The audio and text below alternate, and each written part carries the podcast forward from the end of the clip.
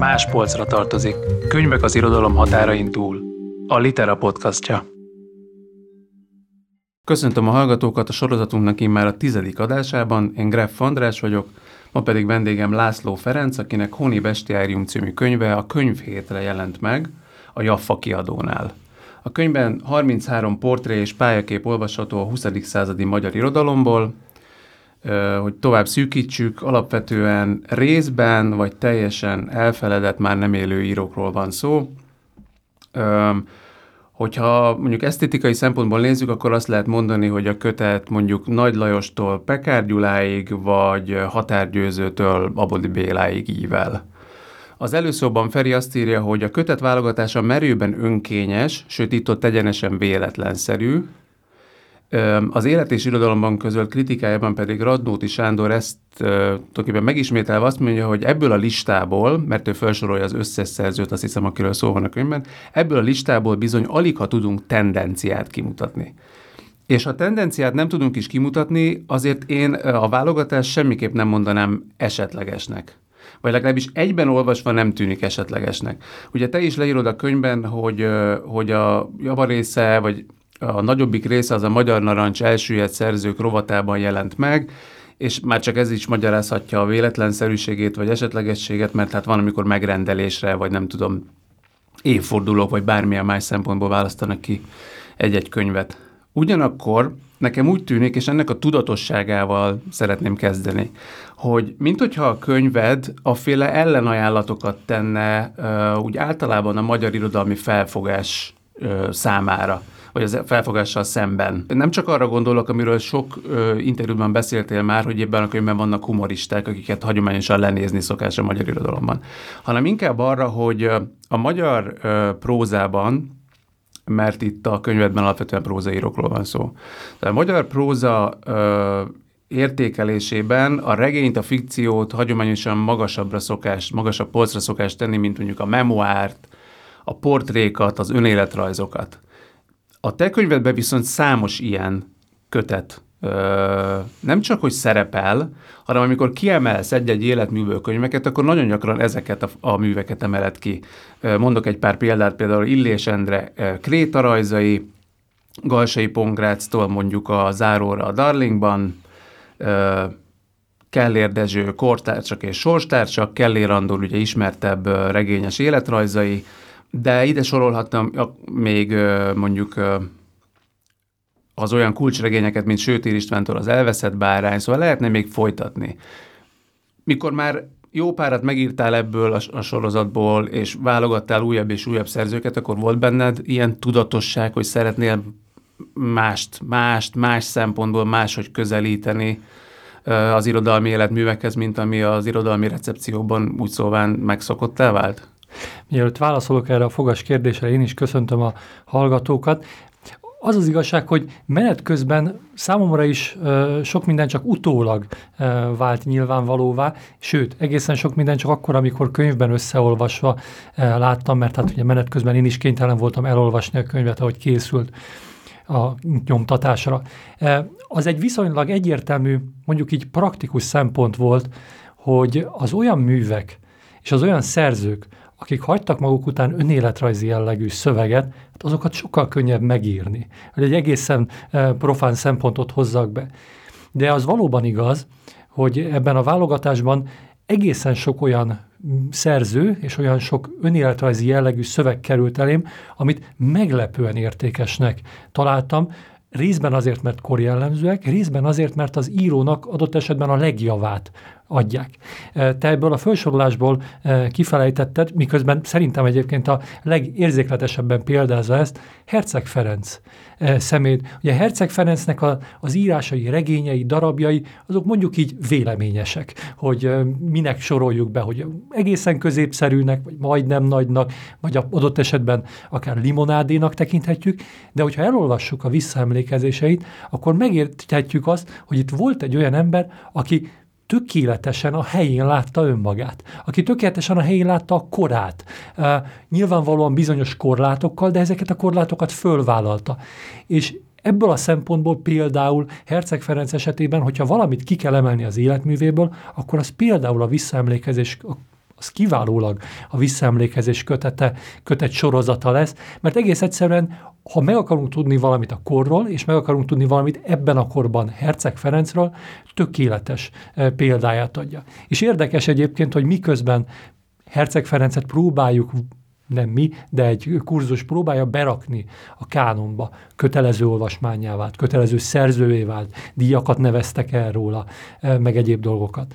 E, eközben például a visszaemlékezéseire nagyon kevés e, figyelem fordult, dacára annak, hogy mondjuk így a történelmi önismeretünket adott esetben akár a hortikorszakkal, akár a dualizmus korával kapcsolatban hihetetlen módon erősíteni, gazdagítaná, hogyha olvasnánk Herceg Ferencnek vonatkozó köteteit. De egyébként persze egy sor más olyan szempont is volt a válogatásban, mondjuk szerkesztőségi szempontokon túl, ugye együtt szolgáltunk a nevezett lapnál, te is tudod jól, hogy részben te is megrendelője voltál ezeknek a szövegeknek, hogy szóval, hogy ezeken a mondjuk így praktikus szempontokon túl azért adódtak olyan mozzanatok, amelyek számomra fölértékelték egyik-másik nevet, vagy éppenséggel neveknek tömegét. A humort említetted.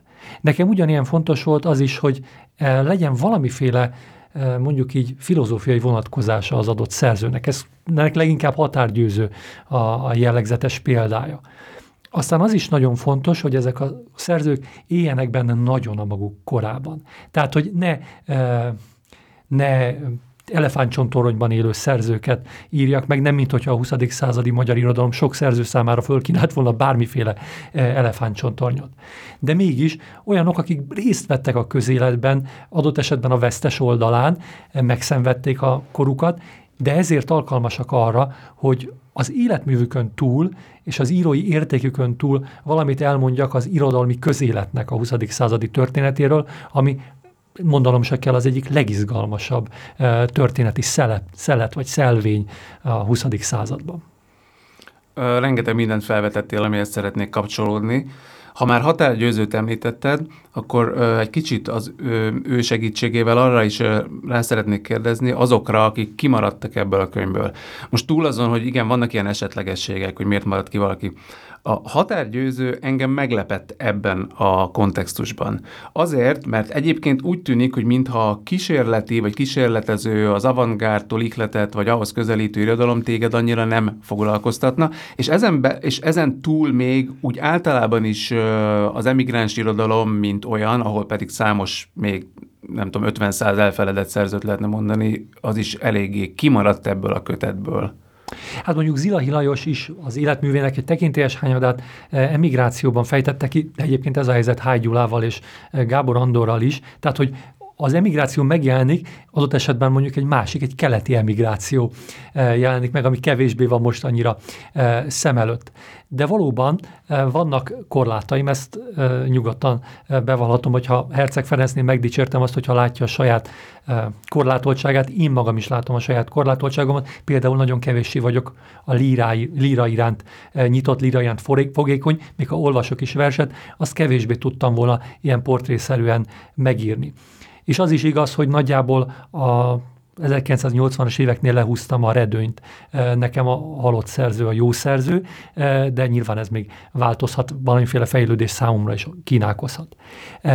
De ezzel együtt is a kötetben vannak kísérletező szerzők. Olyanok, akikről kapcsolatban nem gondoljuk, hogy kísérletező szerzők. Mert hogy Sőtér István egy nagyon is kísérletező avantgárd szerző volt, csak elfette, már amennyiben egyáltalán még emlékezünk Sőtér Istvánra, elfette az a csúnya minisztériumi intézményigazgatói bácsi, aki lett Sőtér Istvánból.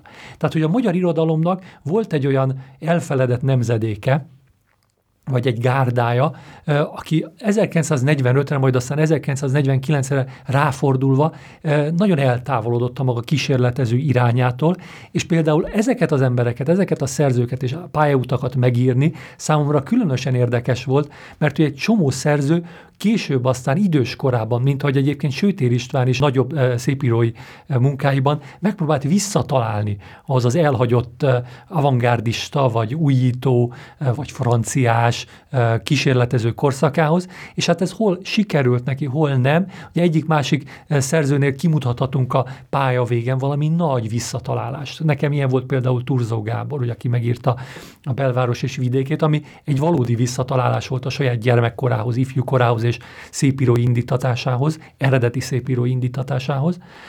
Másnak kevésbé, sőt, ennek például szerintem kevésbé, de ebben az a kísérlet is benne volt, hogy sőt, megkísérelte azt a korszakot is megírni, ami számára az életútjában a legkínosabb volt, és nyilvánvalóan az őszinteség, őszintétlenség elegye az egy nagyon problematikus elegy, még azzal együtt is, hogy egyébként sok szerző esetében ezek az őszinteség, őszintétlenség, váltakozások a adott esetben az életútnak és a pályának a legizgalmasabb mozzanatait kínálják föl. Azt szétszálazni, hogy honnan tól hazudik a szerző, és honnan tól mond igazat, az Sőtér Istvántól mondjuk Mesterházi Lajosig egészen változatos képleteket mutathat föl számunkra.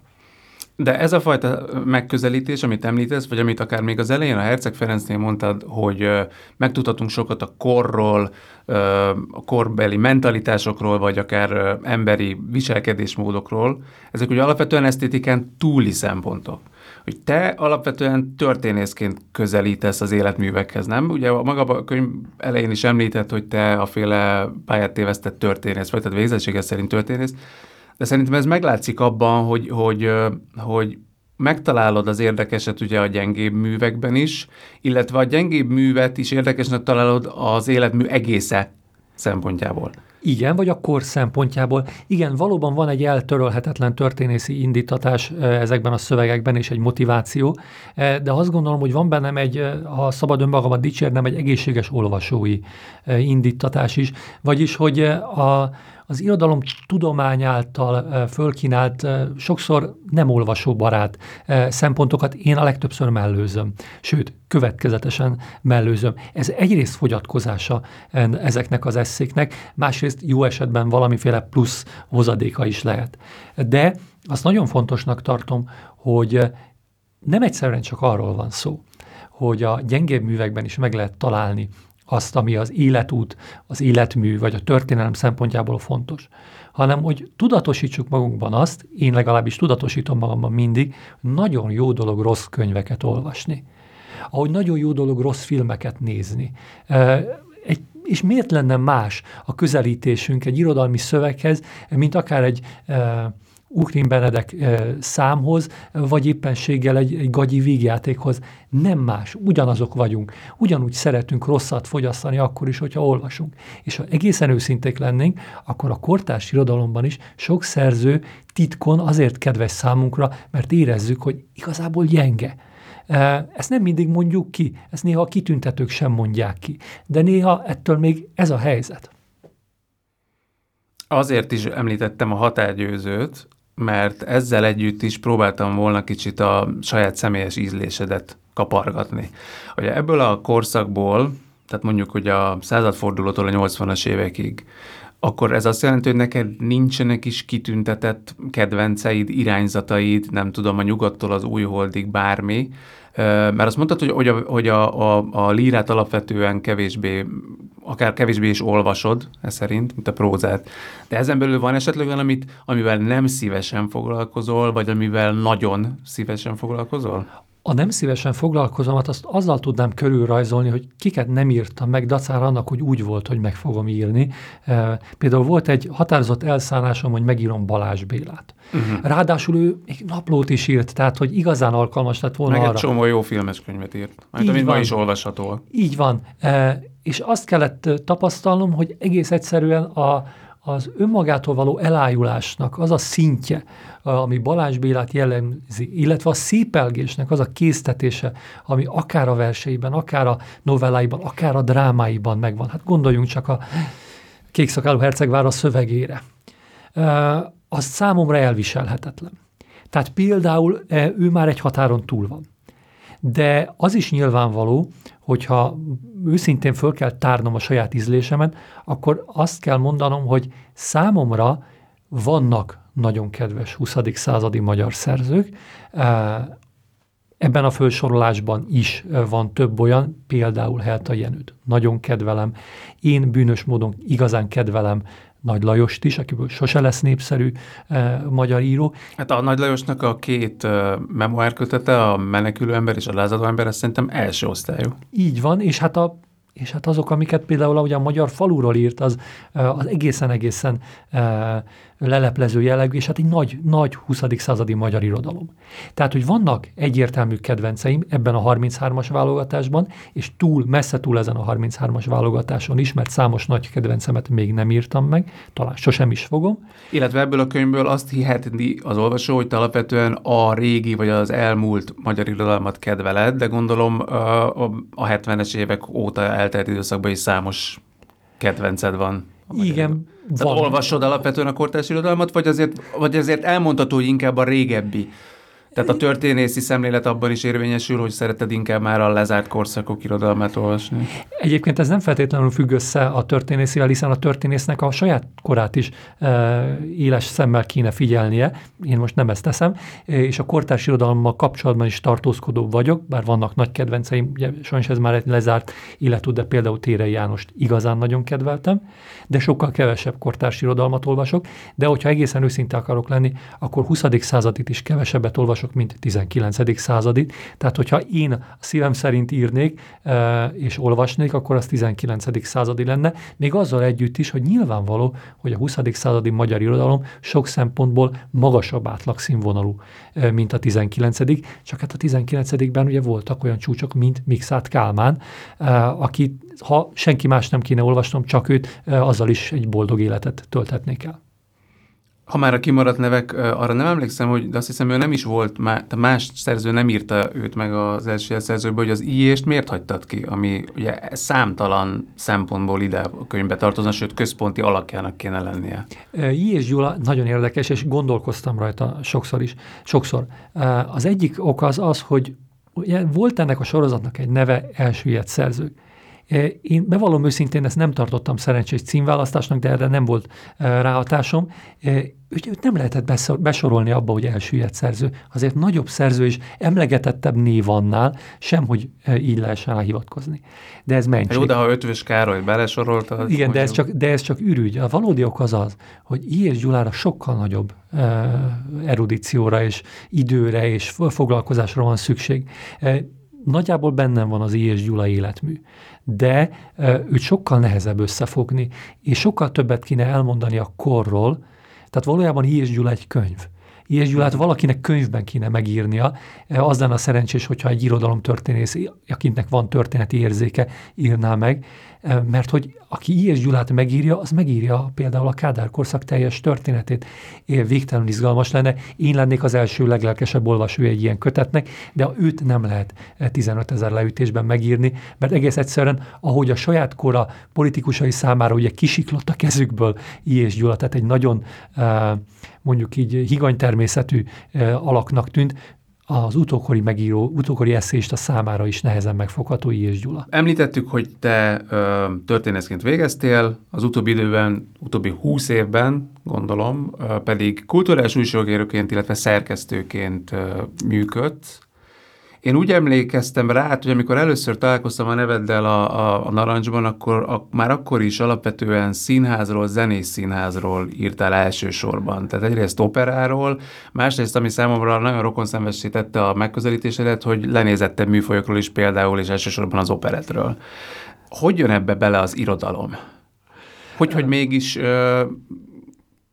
távolról, vagy érintőlegesen, és te tartózkodsz ettől, de mégiscsak az irodalom történethez tartozó könyved jelent meg.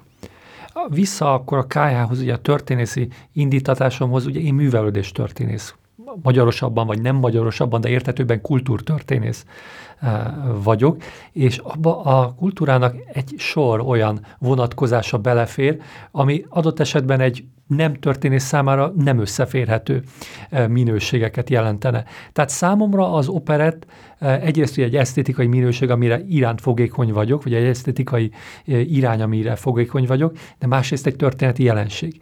Az irodalom is egy történeti jelenség számomra, ezért nekem nem jelent megerőltetést az, hogy ezt a kettőt összebékítsem.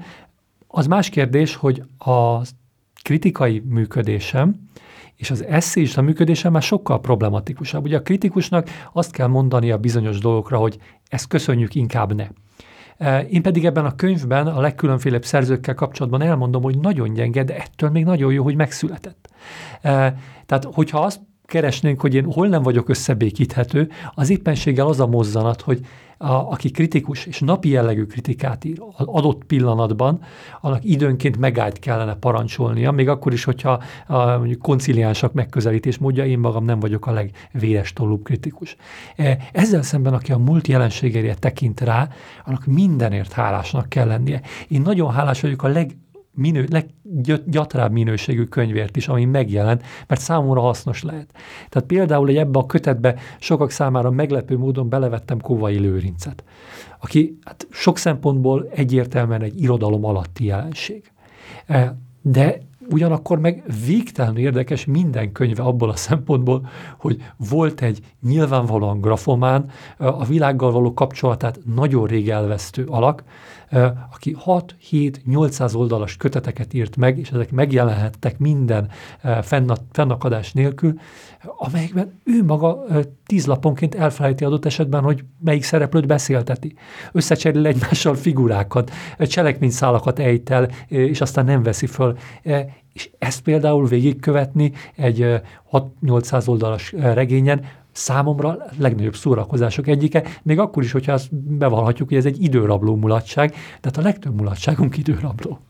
Ha már az időrablás, ugye az a könyvednek a recepciójában is elő-előjön, hogy téged is a féle csodabogárnak kezdenek tekinteni, mert hogy az eltagadhatatlan, hogy egészen elképesztő olvasási teljesítmény áll mögött a kötet mögött a hallgatóknak mondjuk el, hogy itt a 33 szerzőnek ugye a teljes életművét magadévá tetted, vagy legalábbis a, de a teljes életművét magadévá tetted. Mindig is ilyen olvasó voltál, vagy mikor lettél ilyen olvasó, aki ha érdekli egy szerző, akkor fogja magát és átolcettig mindent elolvas? Mert ez enyhén szóval nem általánosan jellemző. Előbb azzal kezdem, hogy engem kicsit meglepett, hogy a legtöbb kritikai reakcióban, meg beszélgetésben is fölhozzák, hogy ez egy teljesítmény, és hogy milyen, ezért jutalompontot kapok. Én nem számítottam erre. Én azt gondolom, hogy ha mondjuk valaki egy témáról könyvet ír, elvárható tőle, hogy a lehető legtöbbet olvassa el. Lehet, hogy ma már ez nem elvárás, furcsa. De vissza számomra nyilvánvalóan léleksimogató megközelítéshez, hogy hát ez nagyon szép dolog, és csodabogár vagyok. Jól együtt tudok élni azzal, hogy csodabogár vagyok, de igazából ez számomra egy természetes dolog. A, a könyveket azért olvasok, hogy életben maradjunk. Szerintem mindenki ezért olvas könyveket. Én rátaláltam annak idején a szüleim könyvtárára, egy proli könyvtár volt, de mégis a 60-as, 70-es, 80-as években lehetőség nyílt egy, ott is egy könyvtár kiépítésére, és például megtaláltam ezeket az életműveket. Az, hogy Galsai Pongrácot végigolvassam, az nekem nem egy munka volt, hanem egy nyári hónap, amikor hirtelen odafordultam mondjuk, mit tudom, Abodi Béla után Galsai Pongráchoz. Te még az a korosztály vagy, a királyuk még emlékezett a tévéből egyébként? Mert én már nem. Tehát én próbáltam Galsairól nagy erőkkel videókat találni, mert hogy nagyon érdekelt, hogy hogyan adta elő magát, és, és semmit nem találok, fotókat meg nem tudom ezt azt. Igen, Galsairól eh, nehéz lenne, Abodiról lehet találni, ugye ő, ő volt a, az igazán-igazán szereplő. E, igen, én még az a nemzedék vagyok, hogy valójában mindig korai életebb voltam a, a koromnál, tehát én nekem még van emlékem arról, hogy a 80-as években, ugye minden héten a nőklapját, megvettük a nőklapját, és én olvastam a nőklapját, ez nem e, gender szempontokat. E, szerkesztő is volt. Így van, és hát minden héten volt egy, egy írása, ami hát ö, sokszor egészen piszlicsári témát ö, taglalt, de ugyanakkor meg egy érdekes közelítést, egy sajátos hangot ö, képviselt, tehát nekem volt ö, mondjuk, hogy ö, hazúról hozva ö, egy galsai képem. Sok, sok alakról persze, akiről itt szó esik, természetesen nem volt semmiféle ö, képem, őket történészként olvastam el, hogy Ötvös Károlyt ugye az ember elolvassa, ha valaki 19. százados és az a háztáija, akkor Ötvös Károlyt mindenképpen el kell olvasnia, részben, hogy legyen képe egy nagyon derék, liberális liberális emberről, politikusról, jogászról, másrészt, hogy lássa, hogy, hogy ott is milyen korlátolt lehetett valaki a saját korában, és a korlátoltságával együtt is milyen népszerű. Tehát, hogyha mondjuk össze akarjuk hasonlítani, hogy a látókör szempontjából, a látókör tágassága, a világértés szempontjából hol van Mixát Kálmán a maga korában, olvassunk mellé Ötvös Károlyt, és rögtön megértjük, hogy mennyire kimagaslott az a sok, nagyon ágasbogas és sokrétű világlátás, amit maga Mixát képvisel. Jó, tehát megtalálod a szüleid könyvtárát, ez még csak az első lépés. Tehát utána te melyik típus voltál? Nagy antikvárium búvár, vagy inkább könyvtárazós? Mind a kettő. Ugye könyvtárban olvasni sosem voltam képes, amit ki lehet hozni könyvtárból, azt mindig elolvastam. És igen, magam viszonylag korán hozzáláttam ahhoz, hogy legyen egy nagy saját könyvtár, amelyet most már két lakásban őrzök. De ez önmagában ugyancsak se nem érdem, se nem fogyatékosság. Az, hogy elolvassuk a könyveket, számomra egy alapértelmezett lehetőség, ami elém kerül szöveg elolvasom, ennek következtében most olyan témákban is nyilatkozatképes lennék, amelyek nyilván eszedbe se jutnak, hogy megkérdezed őket, de hát szerintem az teljesen jó, hogyha az embernek szertágazó a működése. Valójában azért is lettünk újságírók, mert nem akarunk egy valamivel foglalkozni, és így megadatik számunkra, hogy hetente egészen új témákba vághatunk bele. Én az esetben egy héten négy-öt új témába vágunk bele, és azt mind elolvasni, mondjuk így az egy kélyes mámor az ember számára, hiszen addig se kell foglalkozni a saját életével, másrészt addig se kell foglalkozni a környezet, környező valósággal, ami hát egy valóságos megváltás. Nem, ez száz így van, igazából szerintem csak azért szoktak rácsodálkozni, vagy akár én is rácsodálkozom, mert ugye végignézni mondjuk egy filmrendező teljes életművét, az egy hétvége végigolvasni egy teljes életművet, az a legtöbb ember számára az, az akár hónapokat, tehát abban azért arra az egy nagy odaszánást és, és, és lelkesedést is igényel, hogy az ember föltegyen az életéből három-négy hónapot, egy teljes életművére, amiben elfogadja, hogy sok fércművel is fog találkozni.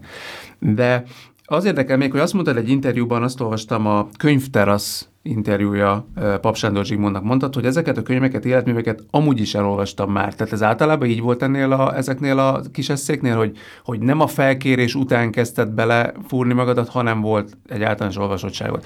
Mert ez, az érdekelne a gyakorlati része, hogy rengeteg könyvről van szó, te vezetsz valamiféle olvasónaplót, beleírsz a könyvekbe, vagy csinálsz bármit, vagy egyszerűen csak csodálatos memóriád van, és megérzed? Van egy nagyon rossz szokásom, de ez csak az utolsó tíz évben alakult ki, amit tehát nyilván könyvbarátok számára nem emlegetnék, hogy néha behajtom a könyveknek a sarkát az adott lapnál, vagy a lapnak a sarkát behajtom. Ez az egyetlen jelzés, amit önmagam számára teszek, de nem, nem vezetek semmiféle olvasónaplót, és valóban az a helyzet, ezt megint csak erősítem a csodabogár jelleget, hogy igen, ezeket a könyveket előre elolvastam, tehát hogy nem a megíráshoz olvastam el, de természetesen egy csomó dolgot újra olvastam.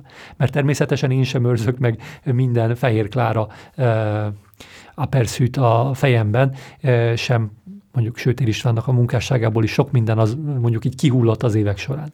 De hát volt egy alapom, amire építkezhettem, és számomra valóságos kincs volt, amikor kiötlötték ezt a sorozatot, melynek mondom a a címével sosem voltam igazán kivékülve, eh, mert hogy ez egy lehetőséget kínál számomra, hogy valamit kiadjak ebből. Talán, ha nincs ez az első szerzők című sorozat, az életben nem írok íróeszéket, mert ez nem merült föl bennem, hogy ilyenre én vetemethetek, nem lévén eh, céhes irodalomtörténész, sem irodalomtudós. Eh, de hát ez egy hatalmas lehetőséget kínált számomra is. Nekem az igazi meglepetés az az, hogy ezek még mindig megíratlan szerzők. Tehát én annak örülnék, hogyha ez a könyv például egy olyan piacra érkezett volna be, ahol lenne három, négy, öt más olyan szerzőválogatás, ami elmondja mondjuk Fejes Endrétől Szilvási Lajosig, egy másik elmondaná mondjuk Kádár Erzsébettől mondjuk Galgóci Erzsébetig, tehát hogyha lennének rivális olvasások, és hogyha van vágyam ezzel a könyvvel kapcsolatban, az az, hogy egyrészt mások is olvassák el ezeket a szerzőket, nem természetesen nem minden művüket, mert azzal kapcsolatban azért adok ellenajánlatokat, hogy mit ne olvassanak el feltétlenül. A jó hír pedig az, hogy azért ezeknek a szerzőknek a javi része elég olcsón beszerezhető. Tehát Így van, ha hogy ez... valaki a neten vagy ezeknél a könyvszekereknél buvárkodik, akkor hát, ezek ilyen 2-300 forintos tételek. Hát vagy akár ezek még ott vannak a szülői, nagyszülői polcokon is, hiszen még nem minden polcot selejteztek ki. De hát, hogyha van vágyam, az az, hogy ö, olvassák ők is ezeket a szerzőket, és vitast, vitatkozzanak velem. Mondják azt, hogy, hogy rosszul ítélem meg Illés Endrének a drámaírói működését, ellenben túlságosan felértékelem a krétarajzait. Én nekem az lenne a legnagyobb élmény, hogyha arról kezdenénk el beszélni, hogy mit látok jól, mit látok rosszul ezekben a szerzőkben, nem az, hogy jaj, de jó, elolvastad, ez valami nagy teljesítmény, mert nekem ez a kiinduló pont.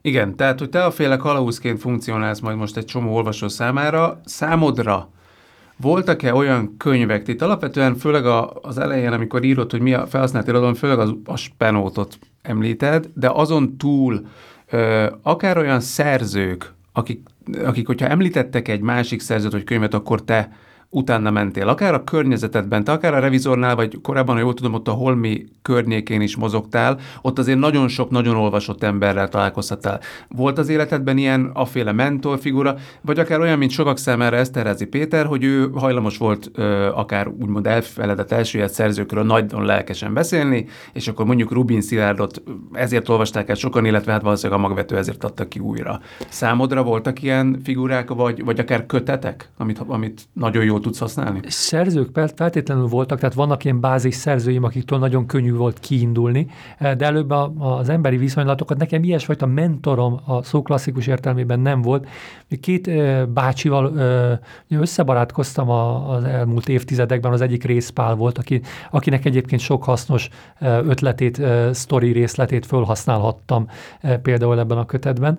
A másik Molnár Gál Péter volt, aki, akinek nyilvánvalóan a történeteit meg kellett rostálni az embernek önmagában, hogy mi lehet ebből igaz, mi nem. Tehát egyfajta kontrollra feltétlenül szükség volt, eh, de ugyancsak eh, be tudott kerülni. Ő például Palotai Borisról írott eh, szövegemben jól felismerhetően egy, egy adatszolgáltatóként ott szerepelt de valójában velük egész egyszerűen csak egy ilyen e, kolokviális viszonyban voltam, és e, mondjuk részpál a, a, a barátság szót használhatom, de nem voltak mentoraim. E, viszont a fontosabb az, hogy a bázis szerzőim azok jól azonosíthatóak. Nekem ilyen bázis szerző például Karinti Ferenc. Ugye Karinti Ferencnek a naplója viszonylag korán kijött, és az ő naplójából elég jól kiolvasható mondjuk így az az irodalmi e, rokonszenvés gyűlölet háló, e, ami, ami feltétlenül fontos, hogyha az ember el akar igazodni a 60-as, 70-es, 80-as éveknek az irodalmi életében. De ilyen volt a 20. század első felében egy olyan szerző, akit nem írtam meg, Hunyadi Sándor. Ugye Hunyadi Sándornak a, a, az értékválasztásai, a cikkeiben megemlített nevek, vagy egyáltalán azok, akik föltűntek a körében, a környezetében, mert neki köre nem volt, de környezete volt, az feltétlenül informatív volt. És hát Hunyadi Sándor mellé oda teszem a másik legnagyobb 20. századi írót, Krúdi Gyulát. Ugye Krúdi Gyula valami olyan tárháza a, a, a neveknek, és az, és az ellenőrizhető, sokszor okadatolható tényeknek, amit nem szoktunk benne sokszor felismerni. Eh, tehát egészen furcsa, hogy volt egy ember, aki az ideje legjavát eh, vendéglőkben, borozókban és egyéb eh, linkhelyeken töltötte, és mégis fölszedett egy olyan tudást, részben a magyar valóságról, részben ezen belül a magyar irodalom történetről, ami nélkül nem lehet megírni a magyar irodalom történetet, még akkor is, hogyha van, neki megpróbálja az ő kihagyásával ezt megtenni. Tehát például ezek a szerzők számomra alapvetőek voltak, hogy kialakítsam a magam választásait, és hát például mondjuk nem írtam meg, mert ő egy 18, 19. századi alak lenne, de mondjuk Krudi Gyulából rátalálni Balázs Sándorra, magyar bozra, akinek a köpenye a magyar irodalomban olyan, mint Gogol köpenye, csak egészen más milyen. Tehát, hogy és onnan megírni Balázs Sándort, az például egy egészen-egészen nagy mulatság lenne. És így egyébként fölsorol, fölkínál számunkra Krúdi egy rakás ilyen szerzőt, akiket meg lehetne írni, részben a magyar irodalomnak a szegény legényei sorából, részben a valós nagyságai közül. Egyébként a világirodalmat is ilyen megközelítéssel olvasol? Tehát, hogy keresel elfeledettebb, de érdekesnek tűnő szerzőket, vagy, vagy arra már nem terjed ki az időd és energiád? A világirodalomból a, ott nem annyira az elfeledetteket keresem, hiszen a világirodalom túl nagy, hát ezzel most nem mondok különösebb újdonságot, ott az is bőven elég feladatot jelent, hogyha az ember végig akarja olvasni a garantált nagyságokat. De természetesen vannak nekem is a világirodalomból De, a garantált is. nagyságoknál ö, ha a teljes életművet elolvasod? A lehetőség szerint elérhető uh-huh. teljes életművet. Hát nem minden nyelven olvasok, sőt a legtöbb nyelven nem olvasok. Ennek következtében egy számos fontos mű, adott esetben tényleg az életmű jelentős alkotását képviselő mű nem jut el hozzám, de amit lehet, azt elolvasok, viszont hát ott nyilvánvalóan sokkal kevesebb elfeledett figurát tudok felfedezni, bár mondom, obskurus választásaim azért a világirodalom terén is vannak. Például hát Knut Hamsunt most már ritkábban olvassák az emberek, én meg azért még elolvasom. Vagy csak az éjséget, igen. Igen, hát igen, maximum az, az, az egy, igen, maximum azt szoktak, igen. Ugye ezekben a kis eszékben ö, nem csupán esztétikai szempontból közelítesz, hanem ö, igyekszel magukról, a figurákról, az életútjukról is egy portrét rajzolni. És számomra például megvilágító erejű volt, amit a Galsairól írsz, hogy ő, hogy, ő, hogy ő milyen alkat volt. Ez a, hogy rengeteget vedelt, hogy széthízta magát, hogy szétírta magát, hogy, hogy elaprózta magát, szórta magát. És azért volt megvilágító erő, mert, mert szerintem ez is megmutatja azt, hogy miért süllyedtek el ezek a szerzők a műön túl. Azért, mert ugye az elmúlt 30-40 évben egy teljesen más írókép lett a kívánatos, egy jóval aszketikusabb, műveltebb, erkölcsösebb és elegánsabb ez a, hát az Ottliktól nádason át Eszterházi kiállás. És szerintem ez is magyarázza, hogy ezek a szerzők valahogy olyan, olyan nagyon gyanúsak és rosszagúak lettek, nem? Vagy te nem látsz benne ilyen? Ebben, van, ebben sok igazság van, ugyanakkor, hogyha mondjuk ránézünk a mai magyar irodalomra, amely természetesen változatlanul Eszterházi Pétert, Nádas Pétert, Ottli Gézát eh, emeli piedesszára is indokoltan, eh, nincsen szétírt szerzőnk. E, valóban olyan magas fokon áll az erkölcsi nívó. E, én ebben nem vagyok százszázalékig bizonyos. E, ha egészen őszinték akarunk lenni, mondjuk Galsai Pongrácnak az örökösei legalább annyira jelen vannak a mai magyar irodalomban, csak nem vállalják ezt az örökséget. Tehát, hogyha meg akarnánk keresni, hogy, hogy kiknek van igazi folytatása, és kiknek nincs, egész máshogy alakulnának a leszármaztatások. De az nagyon is érvényes, amit mondtál, hogy az a tradíció, hogy az a gyakorlat, ami mondjuk így a 60-as, 70-es, 80-as években kialakult, és sokak számára alapvető működési mechanizmus volt. Itt Fehér Klárától, Galsai Pongrácig, Aboditól, akár Karinti Ferencig, tehát ez a nagyon sok mindent megírni, mindenből lehúzni eh, négy-öt bőrt. Egyébként eh, Fehér Klárának erről volt egyszer egy kabari száma, ugye arról, hogy, hogy van egy egymondatos uh, aperszűje valakinek, egy egymondatos bemondása, és akkor azt megírja a slágerszövegnek, megírja a filozófiának, egzisztencialista drámának, uh, és minden egyébnek, azt hiszem Sinkovics Imre adta elő valamikor 70 körül. Uh, tehát, hogy ez egy létező gyakorlat volt, és ez valóban alkalmas volt arra, hogy devalválja ezeket az írói életműveket. De ettől még a, néhány sikerült, tehát muszáj lenne elolvasni. Ugye a, azt pont a Karinti Ferenc írja, hogy hát a, a egységeket a csúcsaik alapján szoktuk emlegetni, nem a, nem a völgyeik alapján. Tehát nekünk azt kéne keresni, hogy a, az adott szétírt életműben mik azok az, melyek azok a művek, amelyeket mégis ezzel együtt is jelentős műként azonosíthatunk. És nincs az a szétírt, eh, de tehetségesen induló eh, írói életmű, amelyben ne találnánk ilyen értékeket. Ha egészen őszinték akarnánk lenni, eh, Rubin Szilárd, akit valóban egy pár évre fölfedeztek, majd aztán egyébként újra elfelejtettek, eh, Rubin Szilárd is nagyon sok olyat írt, ami hát nem különösebben eh, értékes, sőt, nagyon sok olyat írt, ami nem különösebben értékes, majd aztán megpróbálták fölmutatni értékként, gondolok itt egyik másik krimiére. Eh, de ettől még Rubin Szilárdnak a csirkejátékát muszáj elolvasni és így vagyunk egy sor más szerzővel. Én itt adok 33 nevet, akik között egyébként ugye vannak kötelező irodalom ban is szereplő szerzők, tehát emellé a 33 mell, név mellé oda lehet tenni nem úgy 33 másikat, de legalább 99 másikat a 20. századból. 20. századi magyar irodalom mondjuk 300 vagy 350 vagy 400 név, abból legalább még százat mellé kéne olvasni. Csak azért, hogy tudjuk, hogy milyen közegben írt, vagy nem írt ott Géza. Mert egyébként, ha egy irodalmi tradíciót és egy nagy irodalmi korpuszt akarunk tudni, magyar irodalomgyanást, abban nem lehetnek csak ott gézák, akik ö, évtizedekig ülnek egy könyvben, amit aztán nem fejeznek be. E, tehát, hogy kellenek azok, akik mint egy gyártják sorozatban a, a műveket, mert egész egyszerűen az irodalmi higiéniához, meg a fogyasztói igényekhez is szükség van arra, hogy legyenek sokat író szerzők, ahogy szükség van arra, hogy legyenek sokat író újságírók is. Arról beszéltél több interjútban, hogy nagyon nehéz arra válaszolni, hogy miért süllyed el valaki. Ez így is van, illetve ugye tényleg lehet sokszor vitatkozni azon, hogy valaki elsüllyedte vagy nem. Ez is ilyen nehéz kérdés lesz, amit én fölteszek, de mégis fölteszem, most, hogy megjelent a könyvet, hogy szerinted mi kell ahhoz, hogy valaki vissza tudjon kapaszkodni az olvasók számára. Mert amit te is mondtál, hogy, hogy van, aki egy picit vissza tud jönni, de van, vannak olyan szerzők, mit tudom én, ugye a szépernőről a Tandori évtizedeken át beszélt úgy, hogy szerintem semmilyen szinten nem érintette a szépernő recepciót, nem adott el több könyvet. Mi, mi kell ahhoz, hogy, hogy valakit újra olvassanak?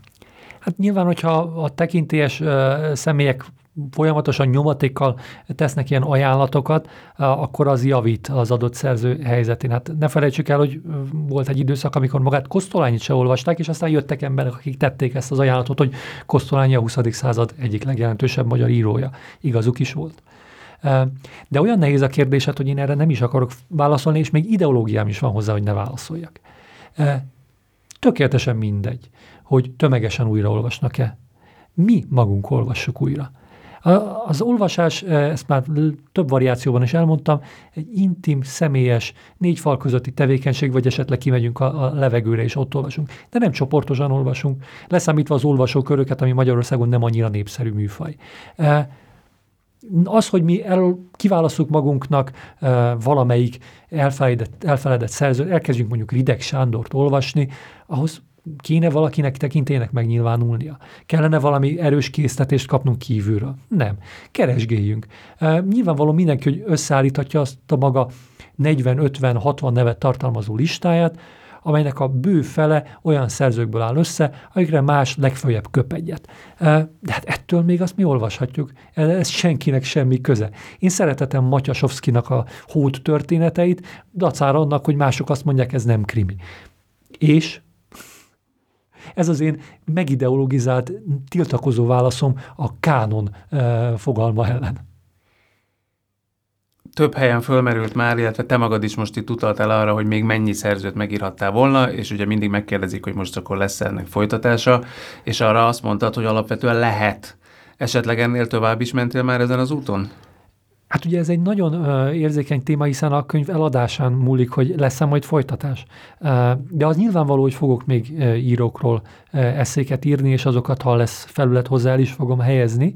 És azt is elmondtam szerintem legalább egy helyen, de ez lehet, hogy csak a könyvben mutató volt, amit nem lehet visszahallgatni, hogy ha rajtam múlna, akkor egy 19. századi válogatást kínálnék föl, mert a 19. században egy sor olyan író van, akinek az utcáján mind a mai napig haladunk, akinek látjuk a szobrát, de már nem olvassuk a műveit.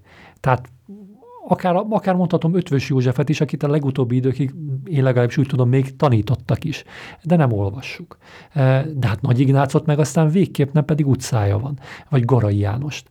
E, és ezeket a szerzőket érdemes lenne elolvasni, már csak azért is, mert a 19. század egy kicsit izgalmasabb korszak volt, nem azért, mert több volt benne a politikai felfordulás, mert nem volt benne több, hanem a 19. századi magyar irodalomban még mindenki a saját útját járta. A 19. században még mindenki maga akarta kitalálni azt, hogy pontosan hogyan is fogja alakítani az életművét, a stílusát. Voltak külföldi példák, gondolkoztak azon, hogy hm, tulajdonképpen az özsenszű érdekes regényeket ír, és ezt megpróbált át, átültetni, például Nagy Ignác vagy Kuti Lajos. De azért alapvetően még mindenki a saját különbejáratú stílusát, nyelvét, közelítését, világlátását képviselte, és ez végtelenül szórakoztató. A 20. században ugye már iskolák vannak, a 20. században már irányzatok vannak, a 20. században már mindenki figyelte a mellette levő ötöt, vagy tizet, vagy tizenötöt. A 19. században még, még minthogyha saját természetes állapotában tekinthetnénk meg az írót, ezt a csodalényt, aki a legkülönfélébb változatokat veti ki magából.